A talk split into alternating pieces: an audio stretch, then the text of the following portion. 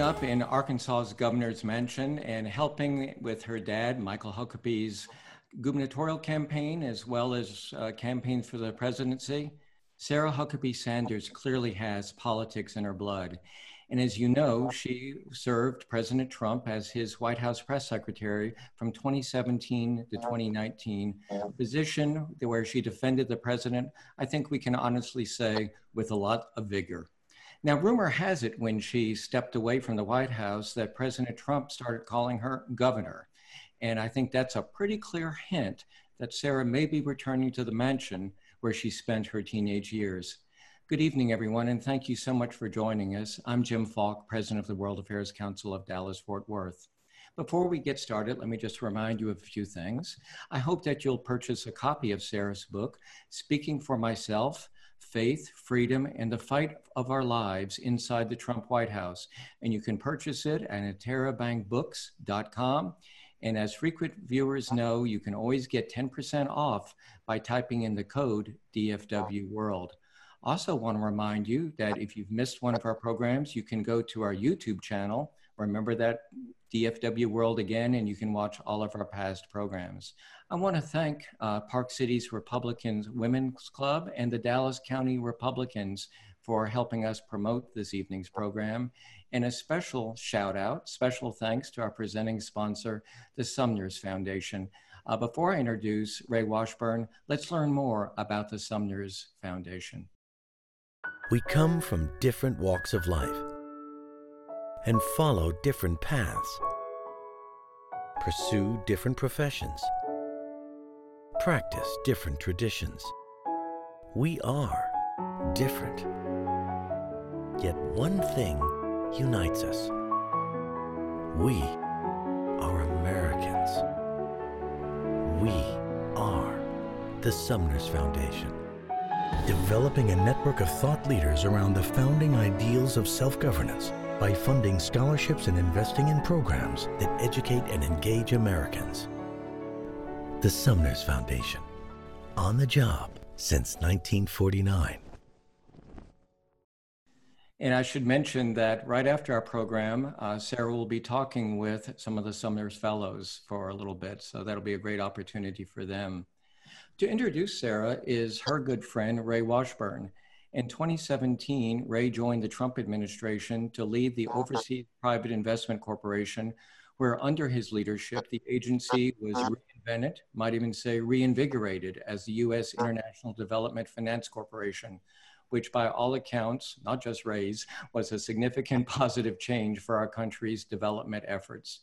In 2019, Ray stepped down from this role to return to Dallas, where he is a very active and successful real estate developer. And last year, he was appointed by President Donald Trump to the President's Intelligence Advisory Board. And in April of this year, he was selected to uh, be a, a member of President Trump's Economic Revival Task Force. And of course, Ray is a valued member of the World Affairs Council. Ray, would you please introduce Sarah and then we'll begin our conversation. Sure. Thank you, Jim. I uh, very proud to introduce Sarah. She and I have had a long relationship. We served together on Tim Pawlenty, Governor Tim Pawlenty, when he ran for president in 2012. She was the press secretary, and I was the uh, national finance chairman. And after that short-lived campaign, we went together, worked with Mitt Romney, then on to the Trump campaign. And as we worked together and both went into the administration, I got to follow her around the world as we went on many trips with uh, Trump as in my role at OPIC. And she was in the press office when Sean Spicer resigned his position and Sarah was asked by the president to uh, take his job. And if you read his book, which I, her book, which I've read over the last few nights, there's a pretty uh, interesting story of her going into when she was named to be a press secretary and how that all came about with Scaramucci Mooch, who um, was her boss for about two or three days before uh, she took over the total comms job. But Sarah is an old friend, and if you watched her take the incoming that she took and how composed she was in the time she served with great distinguish as our press secretary, I'm very proud to call her a friend and to know that she uh, is a great American. And she's now back in Little Rock raising her, her children in a little safer grounds in a good red state. So, uh, Sarah, we're happy to have you on today. Thank you so much, Ray. Sure. Welcome, Sarah. Thank you so much. Uh, it's an honor to be with all of you tonight and certainly to see my good friend Ray, who was um, a force in the Trump administration, as anybody I think that has met him knows. Um, there's nothing he does that he doesn't do extremely well. And so to get to work alongside him and um, watch him just, I think you said it perfectly, reinvigorate and even reinvent OPIC uh, was really remarkable. And so very proud of the work he did, but even more so that I get to call him a friend. And so thank you, Ray, for the kind introduction. And I look forward to a great night of good conversation. So with that, Jim, I will uh, let Terrific. you take it away. So before we get into your book, I'd like for you to tell us a little bit more about your dad and how he went from being a, a, a pastor to, to governor.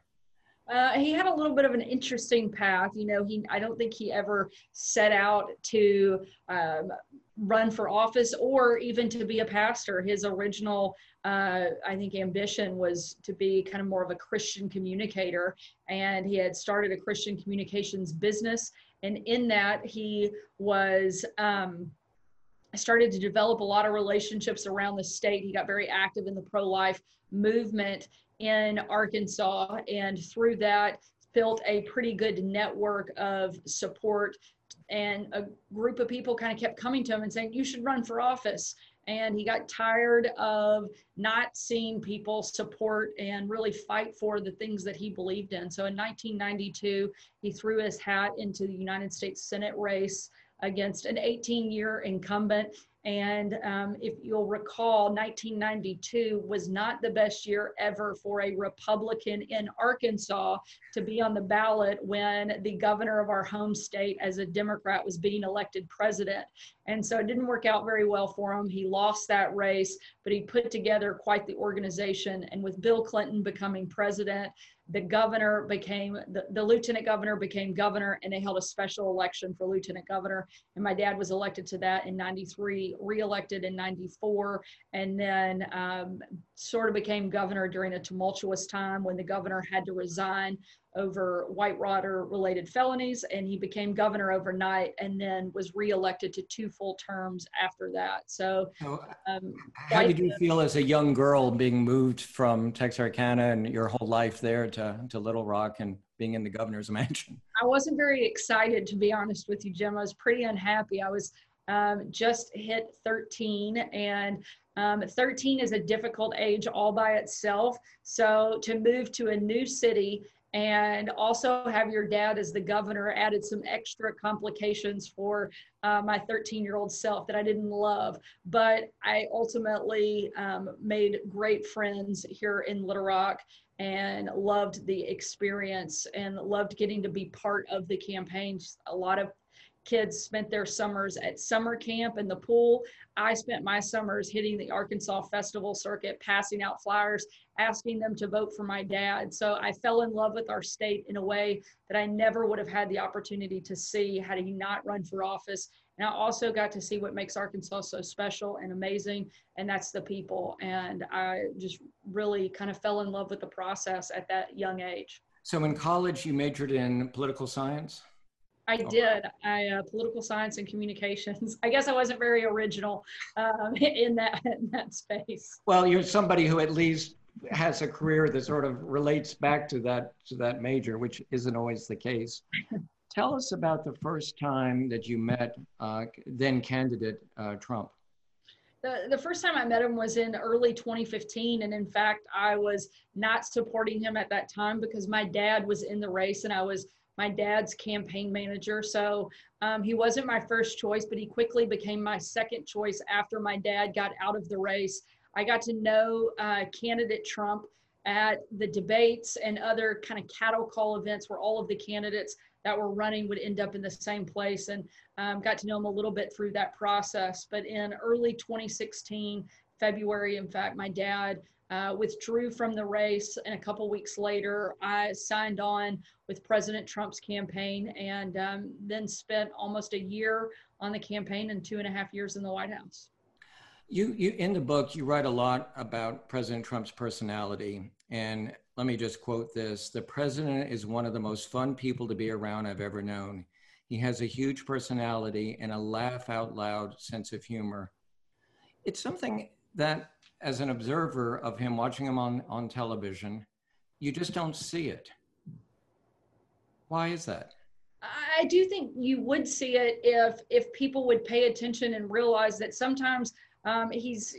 I think so often the media uh, doesn't take the president seriously in moments when and, and too serious when he's trying to be funny. He has a huge sense of humor. I think ray would echo that feeling having spent a good bit of time around the president.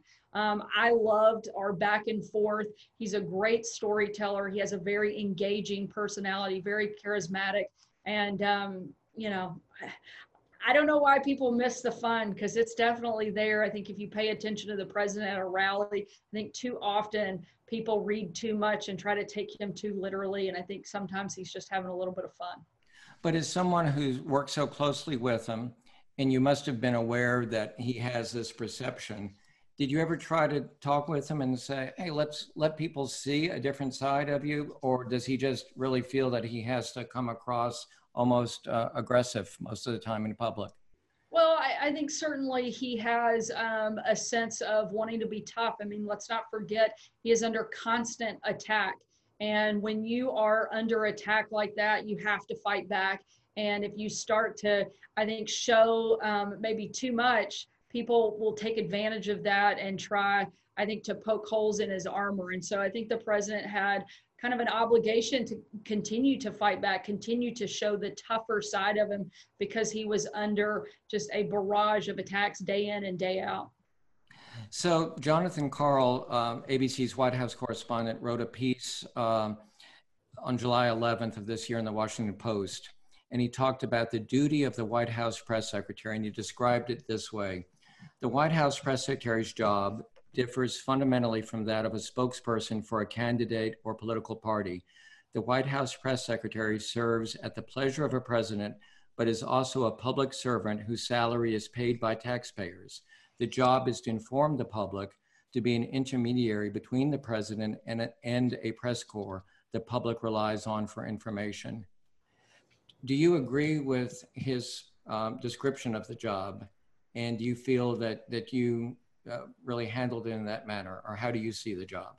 I do. Um, and I think every administration is a little bit different. Certainly, the White House press secretary has a duty um, and obligation to present information to the American public, but they're doing so on the behalf of the, the president that they serve. And so I, I, think you have to make sure that you understand that no one elected the press secretary to anything. They did elect Donald Trump, and your job is to speak on that person's behalf communicate their agenda, communicate their vision to America, not your own.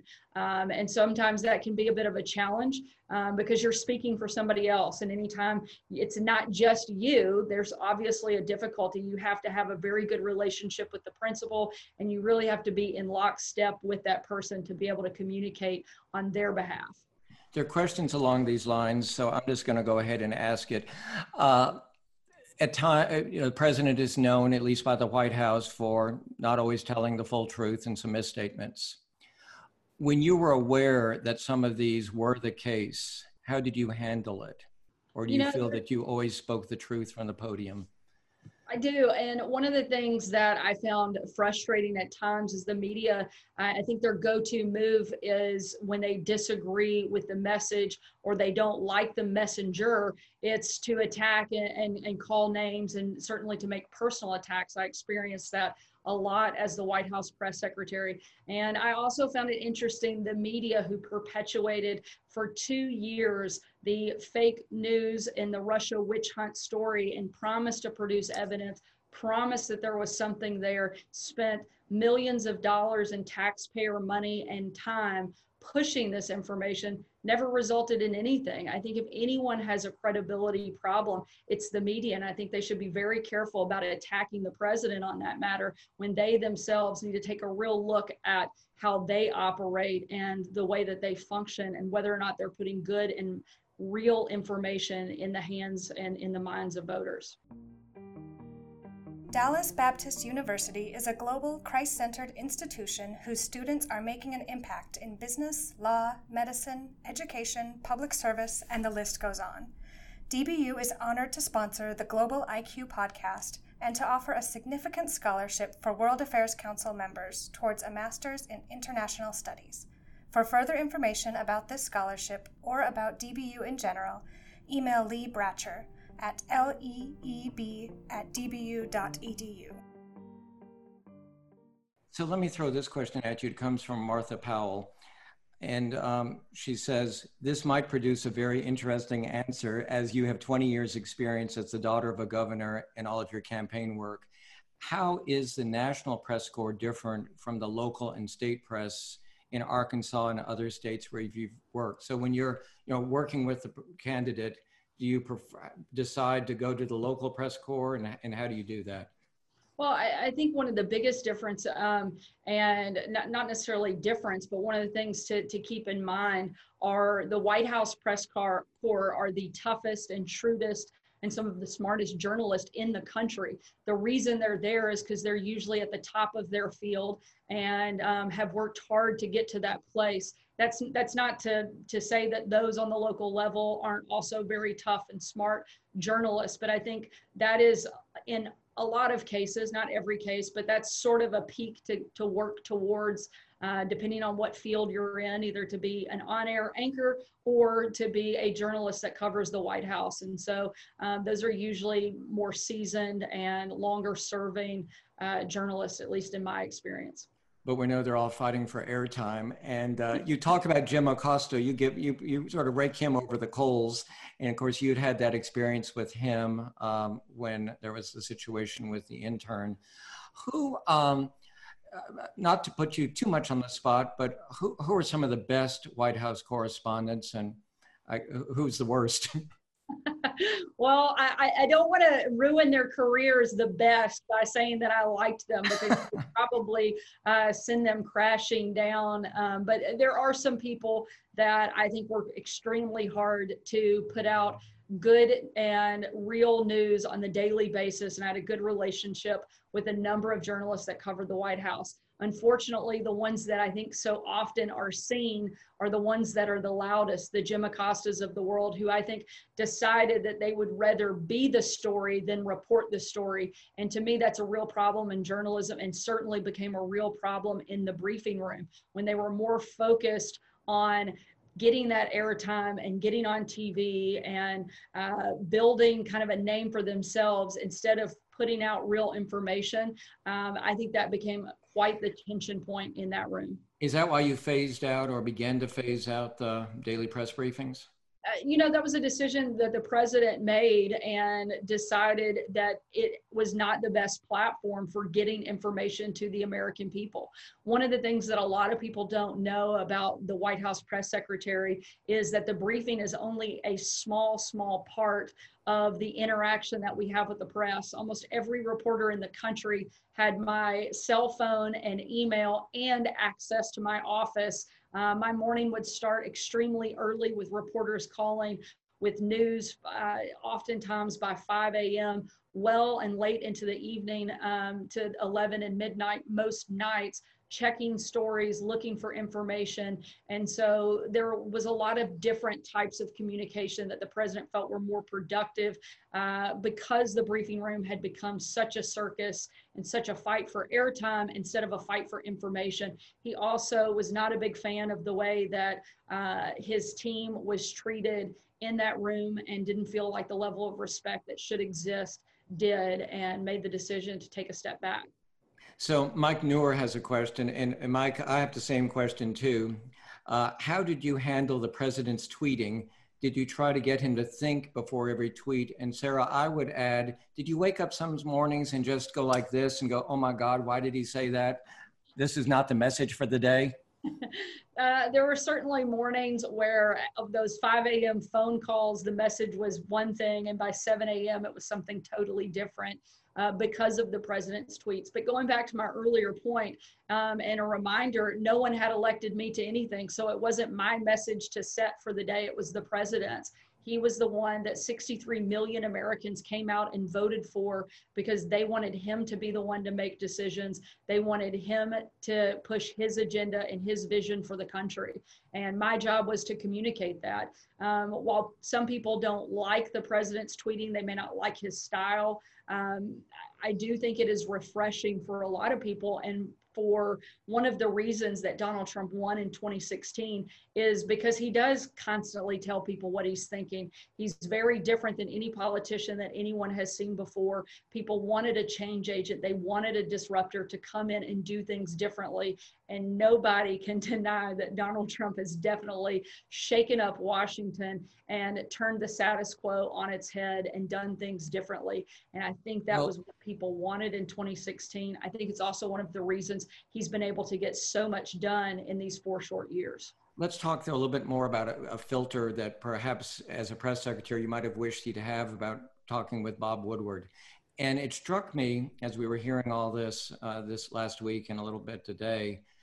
Uh, Bob Woodward's first book on the Trump presidency was written while you were press secretary. Is that right? Yes, correct. Were you in touch with Bob Woodward? Did you encourage the president to do that? And more succinctly, given how President Trump was portrayed in fear, why in the heck would he do it again? Uh, well, for for fear, um, one, I was not in touch with Bob Woodward. He didn't reach out to me uh, for that book, either for an interview with me or the president. Um, but the president didn't actually talk to Bob Woodward for that book, and I think that's the reason we saw a total about face uh, for his latest book. I think the president felt if he had an ability to inject his voice into the story, he could change the narrative. Unfortunately, I think Bob Woodward sort of has a formula. Most presidents before Donald Trump have tried to change that narrative, tried to get a positive book out of Bob Woodward, and it usually doesn't happen. I don't think many of his predecessors have been very happy with um, the books that Woodward has written about them, either George W. Bush included. But I think that was the goal. The president wanted to shift that narrative. I think he felt if he put his own voice into the story, it would make it different. Uh, unfortunately, I don't think it did. How much damage do you think it's going to do?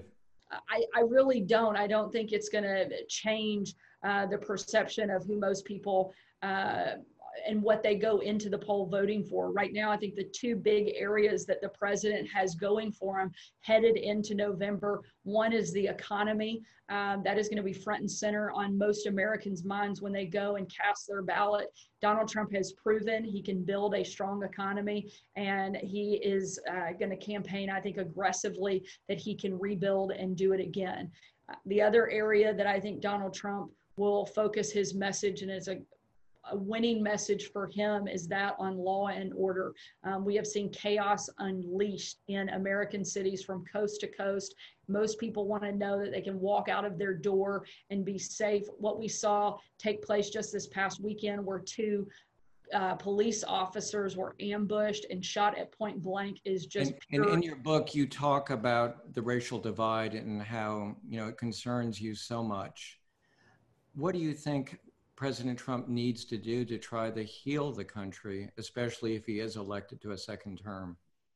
I think he needs to talk about the agenda that he um, has implemented in his first four years. He has a very good substantive record that shows his ability to do things that empower and lift up all Americans. Uh, the lowest unemployment for African Americans, Hispanic Americans, and Asian Americans pre-COVID. He's also fought for and secured and made permanent HBCU funding. He's put in place opportunity zones, which uh, put an influx of resources into places that need it most, primarily minority communities, uh, criminal justice reform, which disproportionately affects the minority community. That compared to Joe Biden's 1994 crime bill, I think is a very good contrast for Donald Trump and another way that he can talk about how he has substantively helped people from all demographics and really helped empower Americans at every level. From what about the virus? I mean, we've by the end of this week, if not early next week, 200,000 Americans will have died.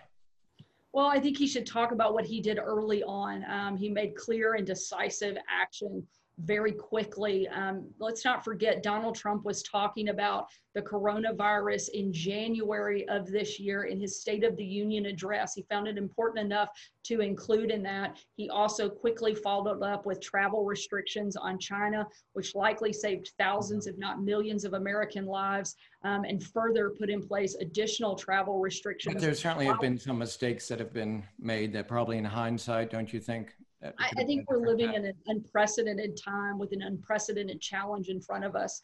Uh, there were multiple Democrat governors who praised the president's response, particularly early on. Governor Cuomo, Governor Newsom, who he was with today in California, who also uh, made clear that anything they asked the federal government for, they provided. He mobilized U.S. companies and got the government out of the way so that they could. Let me interject because I want to be sure I get to questions and I have some. And somebody just wrote me and said, Is this a political rally or are we going to talk about your book? So we're going to talk about your book here. I just found the story about John Bolton hilarious. Um, and you're, I think you know which one I'm talking about, and that is how the motorcade. Uh, go ahead, and, and for anybody who are great fans of John Bolton, I'm sorry, but Sarah, take it away on this. It's a great story. Uh, well, I have to I have to go back to pre-motorcade when we were in the pre-trip briefing where his staff was informed that he would be the only individual um, outside of the president who would be assigned a motorcade that was done by UK protocol, not the US and um, they asked him to partner with the staff motorcade so that they would be able to move throughout the city more easily. And that request was made very early on before we ever arrived in the UK.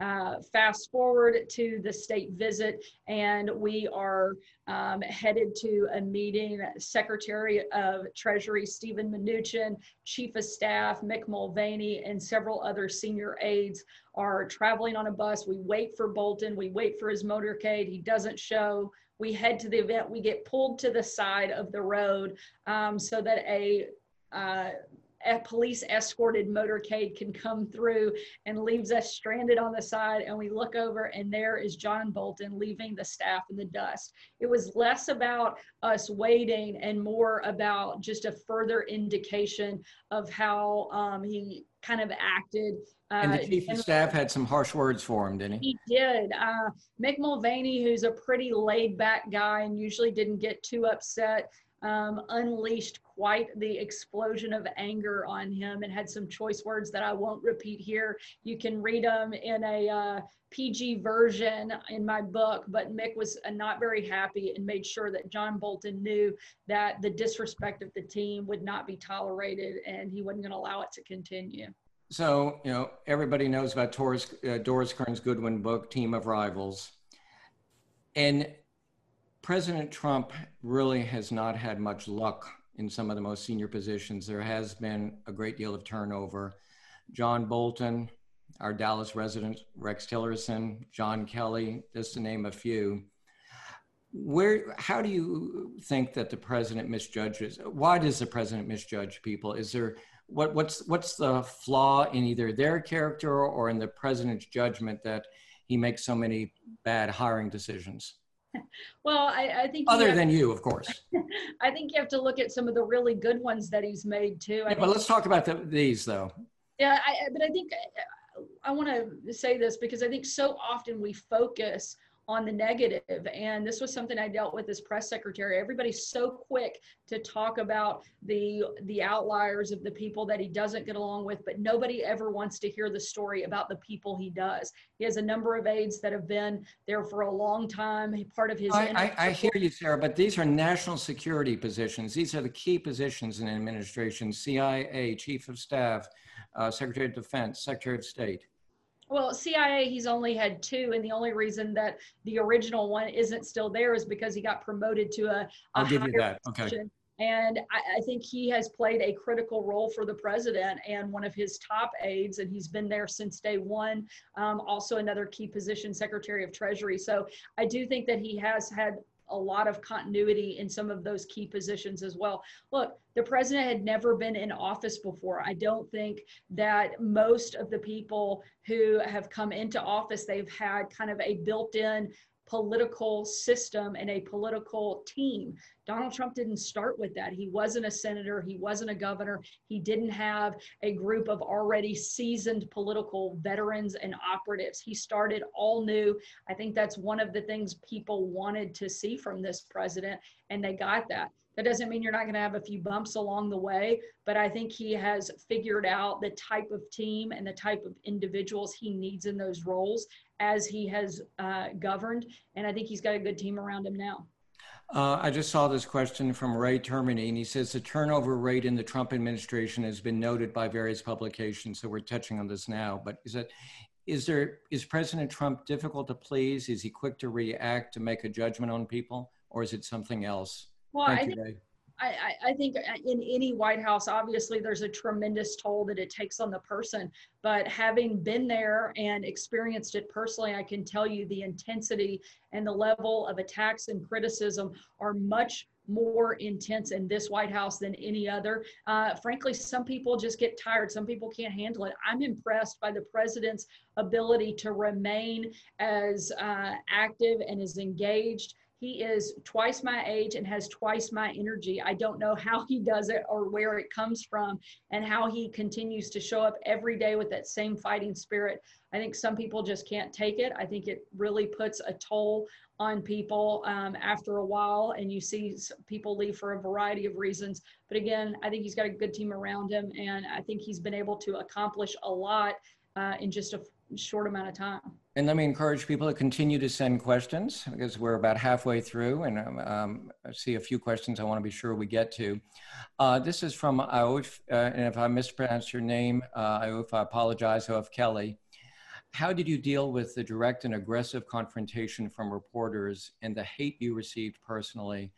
And he mentions the red hen controversy, uh, which was at I, I, think, as someone who went to school in Lexington, Virginia, where you were trying to have a long weekend with your family, was was horrendous. Um, you went into the restaurant and they asked you to asked you to leave. Um, I would like to show the video, Sarah, of how you um, just described that to the press corps a few days later, if we can. Sure would actor publicly encourage people to kidnap my children. And this weekend, a member of Congress called for people to push back and make clear to those serving their country in this administration that they are not welcome anywhere, anytime, for anything. Healthy debate on ideas and political philosophy is important. But the calls for harassment and push for any Trump supporter to avoid the public is unacceptable. America is a great country, and our ability to find solutions despite those disagreements is what makes us unique. So, another question we have is How did you describe your job to your children? Because this must have been an incredibly tense, difficult time for, for you as well as your family you know, my kids are young, and so um, they didn't understand a lot of the process. Uh, they are currently eight, six, and five. When I went into the White House, my youngest was one and a half. And so they didn't understand fully what my job was, only that it was very demanding. Um, and as much as I could, though, I wanted them to understand why our family was making the sacrifice to serve, why we felt it was important to be part of the administration. And so I tried to include them in things that I did at the White House so that they could see it, so that they could be part of it. And hopefully one day they can appreciate um, what our family did, what we went through, and understand why we did it. Um, so, it must that what happened at Red Hen really changed the way you had to sort of conduct yourself, didn't it? You were the first press secretary to have Secret Service protection. Yeah, it certainly uh, changed the dynamic at our house quite a bit um, to go from having quite a bit of independence to having Secret Service there 24 hours a day, every day of the week. And, um, you know, that was when the reality of the attacks and the intensity really set in, is when you have a credible threat made against you. And that was one of the more difficult moments, certainly as a parent, is knowing that my job uh, was making it harder for me to keep my kids safe. And I don't think we ever want to become the type of country that has Democrat restaurants or Republican restaurants or conservative restaurants or liberal restaurants. I think we want to be able to disagree, but do so in a way um, that we can still find some common ground and still have respect for one another. And um, I, I, think the the big part of that story that a lot of people don't know at the Red Hen is after the restaurant owner kicked my family out. My husband and I went home, and the rest of our family, my in laws and extended family, went to another restaurant across the street where the restaurant owner from the Red Hen proceeded to follow them to that restaurant, gather a group of her friends, and protest them outside of a second restaurant that I wasn't even in. Um, several of my extended family members are not Trump supporters and had voted for Hillary Clinton. And here they were being protested because they were related to me um, or dining with me. And, um, you know, I, I, just don't see that there's a value in that type of harassment. Um, and certainly, I don't think that that helps their cause in any way. But at the end of the day, it made us stronger and it made us more resilient in what we were doing and more convicted to continue doing it and standing up for what we believe in and not allowing the liberal mob to bully us and tell us that we, uh, you know, needed to be different than anything. So we have a, a, comment and Manasseh sent this in um, uh, yesterday. Uh, he's a student at University of Texas uh, he stays up late because he watched uh, Saturday Night Live. Um, and he says, uh, How did you deal with, is it Aidy or Aidy Bryant, um, SNL portrayal of you, for example? Did it upset you? Or were you like George W. Bush and sort of laughed it off? You know, I, I, think there's the the old phrase um, that imitation is the greatest form of flattery. So I guess there's part of you that should be flattered, but um, I thought that there was plenty of material for them to be funny. But instead of being funny, they were just mean. I remember when Saturday Night Live used to actually be a comedy show, and I think they should go back to that and and focus less on just being mean and angry and get back to some humor because I think everybody in the country could use a little bit more of that. Absolutely. In the book, you talk about the challenges you had balancing um, being a mother uh, with with such a stressful job, and I wonder if you might tell our viewers about that. Yeah, I think so often um, women in particular put so much pressure on one another to be perfect.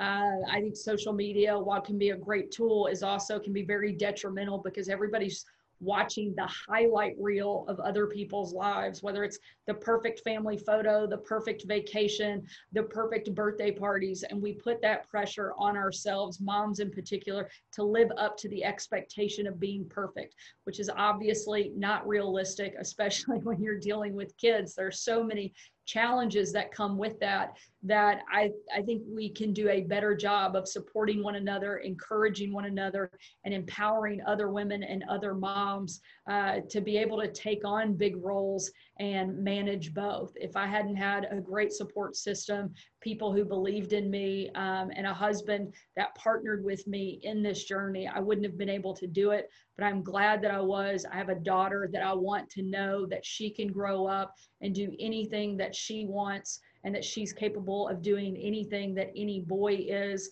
um, whether that's having a family and taking on a big job, having a family and being a stay at home mom, or not having a family and just devoting herself to her career. I want her to know that she can do anything she wants in America because we still live in the greatest country on the planet. And I want her to feel empowered by that.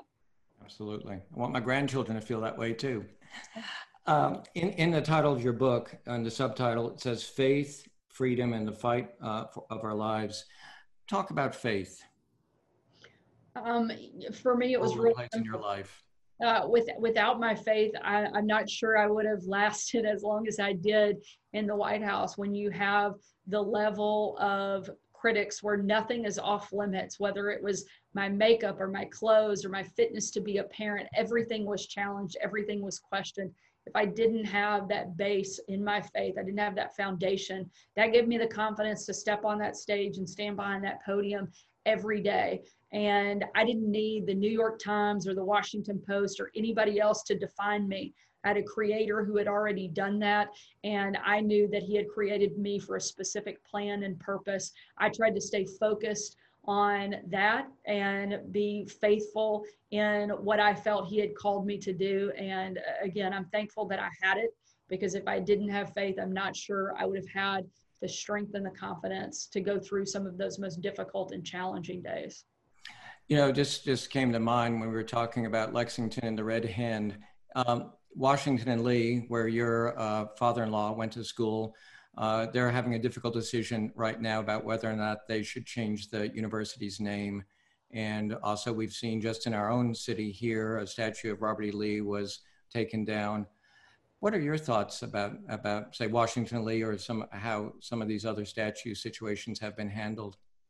You know, I, I think certainly it's a discussion to have. Um, I think that it needs to be on that local matter. Washington and Lee needs to be part of the university decision. It doesn't need to be mandated uh, by people like me who have nothing to do with the university and nothing to do with the school.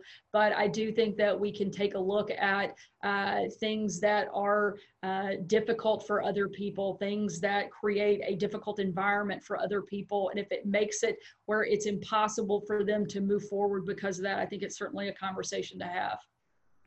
Let's talk a bit about the situation with um, uh, Jim Comey, because certainly that was very unpleasant for you. And you talk in the book about how you were uh, told that you were going to be deposed, if that's the right language at that point. Um, when did you learn that Director Comey was going to be terminated?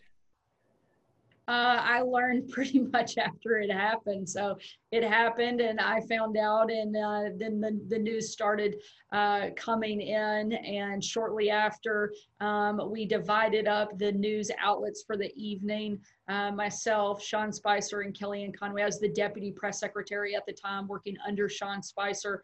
And so we divided up the news outlets that evening and went out to respond on behalf of the president.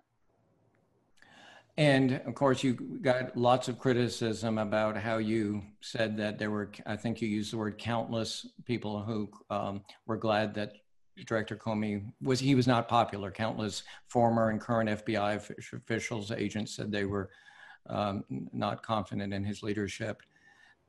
And you had the chance to explain that. Would you do that now for our viewers as well? You talk about it in the book. Absolutely, and I would encourage people to read the, the full account. Uh, I dedicated an entire chapter to what I call the Russia witch hunt. Um, for two years, the media and their Democrat allies perpetuated a fake story that the president was a traitor to his own country. Uh, the malicious attacks and lies against not just the president, but everybody around him uh, was just, I think, despicable and should never happen to another American president ever in our history. And we're seeing some of that investigation continue to show just how corrupt and how wide ranging the corruption was, both at the FBI uh, and the Department of Justice in their role in going after the president. And I think, you know, I'm very hopeful that we'll see John Durham's investigation come to a close soon and get some clarity on just how many people were involved in the corruption in that process. How do you judge Robert Mueller? Uh, look, I think he was a, a, Republican figurehead. I think he had a group of people who had one mission and one mission only that worked under him, and that was to destroy the president and take down a duly elected president. Uh, they made very clear from the moment that I voluntarily came to interview with them. I was not a target, I was not a subject, yet they made me feel like a common criminal from the time I stepped in. And I can tell by the report in the way that they phrased my words uh, and tried to make it as if something totally different took place. Um, I think it tells me everything I need to know about the sham investigation. How many hours did you have to meet with them? Uh, I think it was uh, about six, a little over six hours. And did you have to pay your own legal fees? Um, I, am not going to get into too many details, but I, we're still kind of working on through in some of that process. So we have a question from Carl Pankratz. He says, after working intimately with media organizations, do you feel the majority of their interest were largely motivated by fact gathering or political advocacy? Uh, I definitely wouldn't say it's fact gathering. I think at the end of the day, most media organizations are looking for one thing that's profit. Don't forget, they're all still a business. They are trying to generate either viewers or clicks or subscription uh, to their news outlet. They are a business and they are trying to make money. And I think most news organizations have found that it is uh, much more advantageous to make money, in some cases, to go after the president, in other cases, probably to be more favorable. But I think if anybody forgets that, um, they've missed a lot of what drives the news industry. And um, I, I definitely wouldn't say that their number one priority is fact gathering. So one of our uh, viewers asked, what are your career plans? So before you answer, let me read this out of the book. There are two types of people who run for a political office.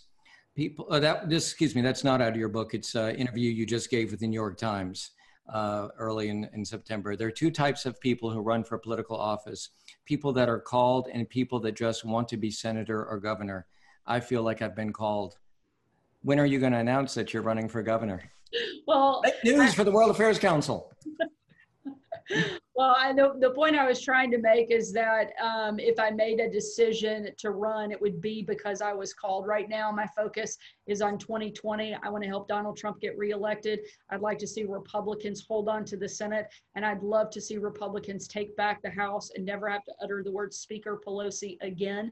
So my focus is on 2020. After we get through that, I'll make a decision about whether or not I'll run. For In Arkansas, is the governor term limited, or how does that work? The governor will be term, term limited. It will be an open seat in 2022. So when would you, in principle, when when would a prospective candidate need to announce? I think it depends on the environment. For me, it'll be sometime after 2020 when I make a decision on what we're going to do as a family. What do you think is the future of the Republican Party? It's changed so much. Well, I, I think that, um, you know, the big bulk of the Republican Party uh, is going to be having to fight back against the radical left. I hope that the Republican Party will remain true to its prin- principles of smaller government, a party that always protects life and does everything we can to protect life from its uh, from conception to its natural conclusion. I would like to see us continue to focus on building an economy through lowering taxes and empowering workers. Um, I think that the principles that the party has now, I hope that will remain true and strong to the Second Amendment, religious freedom. These are things that are very important and I think will become even more important as the Democrat Party moves further to the left. So we always have questions from our viewers because a lot of them are aspiring authors. How did you decide to write the book and what was your favorite part about writing it? Uh, you know, for me, writing the book was uh, in large part, I wanted people to see the other side of the White House. There have been so many negative books written about the White House and the president himself that I wanted somebody who had spent two and a half years working next to the president and had a great experience to see that side, to see the Donald Trump that I got to see every day, the one who loves this country and is fighting to make it better. Um, so that was a big part of the catalyst for me writing the book. Um, in terms of what I liked best, um, it was very therapeutic and kind of enjoyable to get to go back and live through. Um, I, I, definitely liked writing about the best, the good parts a little more than the than the bad parts. Um, but all of it was kind of a, a, nice process to go back through and really relive in a slower way the two and a half years in the White House, but also, um, you know, the 35 years of my life before the White House. Another question from uh, Mr. Termini. Were you aware of leaks within the White House? I suspect you were. How do leaks affect the ability of the president and others within the White House to do their jobs? Um, I have said this before, and I'll continue to say it until the leaks stop.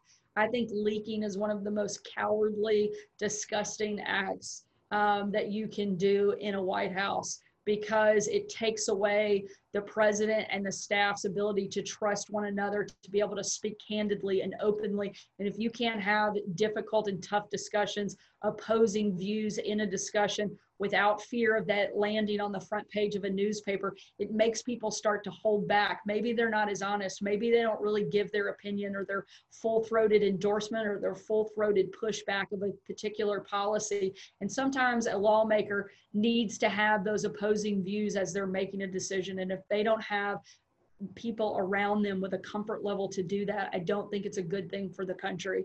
Uh, I made this clear on many occasions. It also made my job a lot harder as the press secretary because I was usually the one dealing with the stories that were generated by anonymous sources, uh, something I find extremely frustrating and, uh, again, a, a cowardly thing to do. Do you think the New York Times should not have published the article anonymous or the op ed? Um, and, and I would hope that if it was um, a different administration, I would say the same thing because I just don't know what purpose that serves. To me, if you feel that strongly um, and you have such uh, charged accusations to make, um, put your name on it. I, I, do that every single day in the role that I played. Obviously, I know I chose that path, but I think if you are going to inject yourself into the news cycle in that way and you're going to make an accusation or a charge at that level, you should have the courage to put your name on it.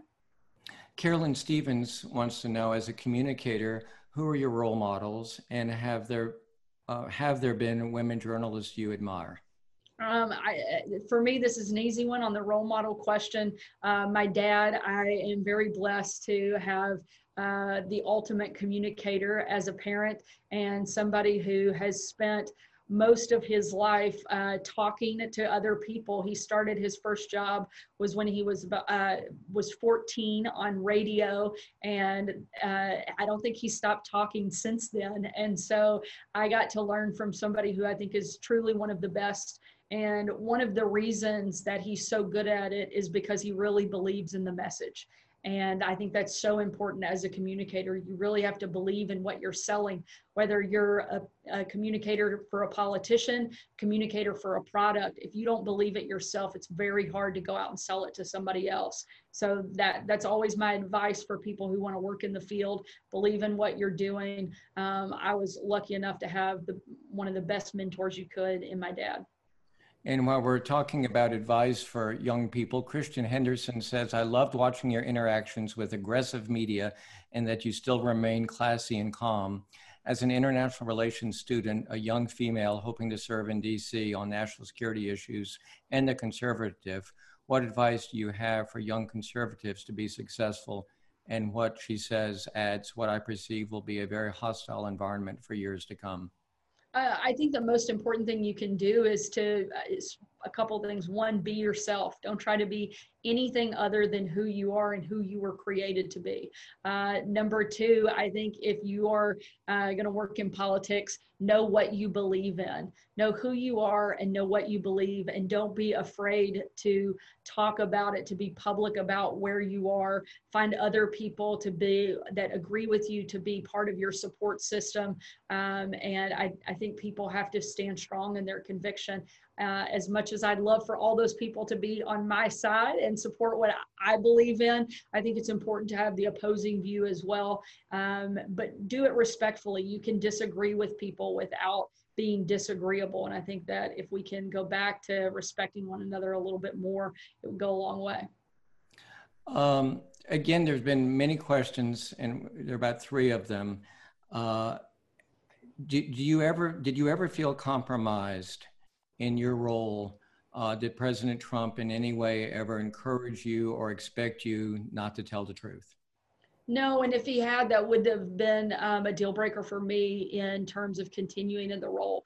Uh, in fact, quite the contrary. The president was one of the people that empowered me and gave me confidence and support to go out and carry his message to the world. When so many of uh, the liberal mob were attacking me, it was the president who stopped me and encouraged me. In fact, one of the more impactful moments for me in the administration was an exchange I had with the president. I write about it in the book. We were in Japan. We are getting ready to walk into a bilateral meeting with Prime Minister Abe, and the president has a lot of things that should be on his mind and were on his mind. Um, but he knew that I had had a really difficult week. I'd been just relentlessly attacked. I'd had an LA Times reporter come at me pretty aggressively about my appearance. Um, and I was just wasn't a great week for me. And just before we step into the room, the president stops me, looks me directly in the eye, and he says, Sarah, you're smart, you're beautiful. And the reason they attack you is because you're good at your job. Don't let them get you down. Then he kind of slapped my shoulder and said, Now let's get back to work. So he knew, though, that I needed that boost. I needed that encouragement. And he was the one to empower me. And um, it was, again, a very impactful time and moment for me in the administration. Sherry wants to know Are you still in contact with President Trump? How often and are you involved in his reelection campaign? And given some of the things that you've said tonight, I think you are. I, am not. I don't have an official role at all. Um, my opinions and my support for the president are my own personal. I, I still maintain a good relationship with the president. I still talk to him and see him uh, as much as possible. I was in his office not too long ago where I had the opportunity, I guess about 10 days ago, to hand deliver a copy of my book to him, which I was proud to do and proud for him to get to be one of the very first people to have my book and read my story. And um, I, again, maintain a good relationship with the president as well as members of his family. I guess this shows why a press secretary has to be prepared on everything because Peter Sheridan asked, How do you feel about the pardoning or possible pardoning of Edward Snowden? I would not have um, thought to ask you that, but. well, um, I, you know, we'll see. I, I guess I'm not sure if news just happened on that. I've kind of been in a bubble for the last few hours. Um, if something has taken place, I may have missed that. But I think that's a decision for the president. He'll have to make the one that he thinks is the right one uh, for the country. If he thinks that's the right thing to do, I'll leave that to him. And uh, Brendan McGuire as the business model of news has shifted more heavily towards polarizing content, in your opinion, is there a business opportunity that could contrast with the current model that can actually make money and be successful? Uh, I would love for somebody to figure that out because I think it would be uh, spectacular if they did. One of the problems I have with journalism today, and one of the things that I think is a real danger to the country, is that news and opinion are so blended together. There used to be such a clear line of separation between the news division and the opinion section, and now it's very hard to tell the difference a lot of people um, have a hard time reading a story and not knowing what side of the issue the reporter falls on. I think it's very dangerous for reporters to start injecting their own personal bias into their reporting. If they do that, they should be on the opinion side at the opinion desk, not in the news division. I think we have to go back where we separate those two things and really let people make up their own mind based on the facts not based on the opinions of the reporters. Where do you get your news now, Sarah? Uh, you know, I, I, spend a little bit of time watching local news. I think it is um, usually a, a, lot less, you know, tainted and closer to the source. Most of those anchors will see the people they're reporting on at schools and baseball practice and things like that. And so I think that there's a sense of community in that that they you know try to really strive for so i, I still like local news um, not all local news but that's usually where i go to but um, also just try to get information that's less news and more just facts and make a decision based off we have just another minute or two and i meant to ask you this before um, you have a copy of your book there i suspect I do right behind me on the shelf. Can you grab, is it difficult for you to grab it? Because I'd love for you to read um, the last page or so on, on page 253 and, and maybe start um, where it says the 11 year old girl didn't speak. And if you would read that paragraph, because I always like to, for our viewers to get a sense of how someone writes. Sure. Um, just that, just that one paragraph. No, the whole to the end of the book there. The oh, okay. Sure. Uh, the 11 year old girl didn't speak as she walked through Yad Vashem.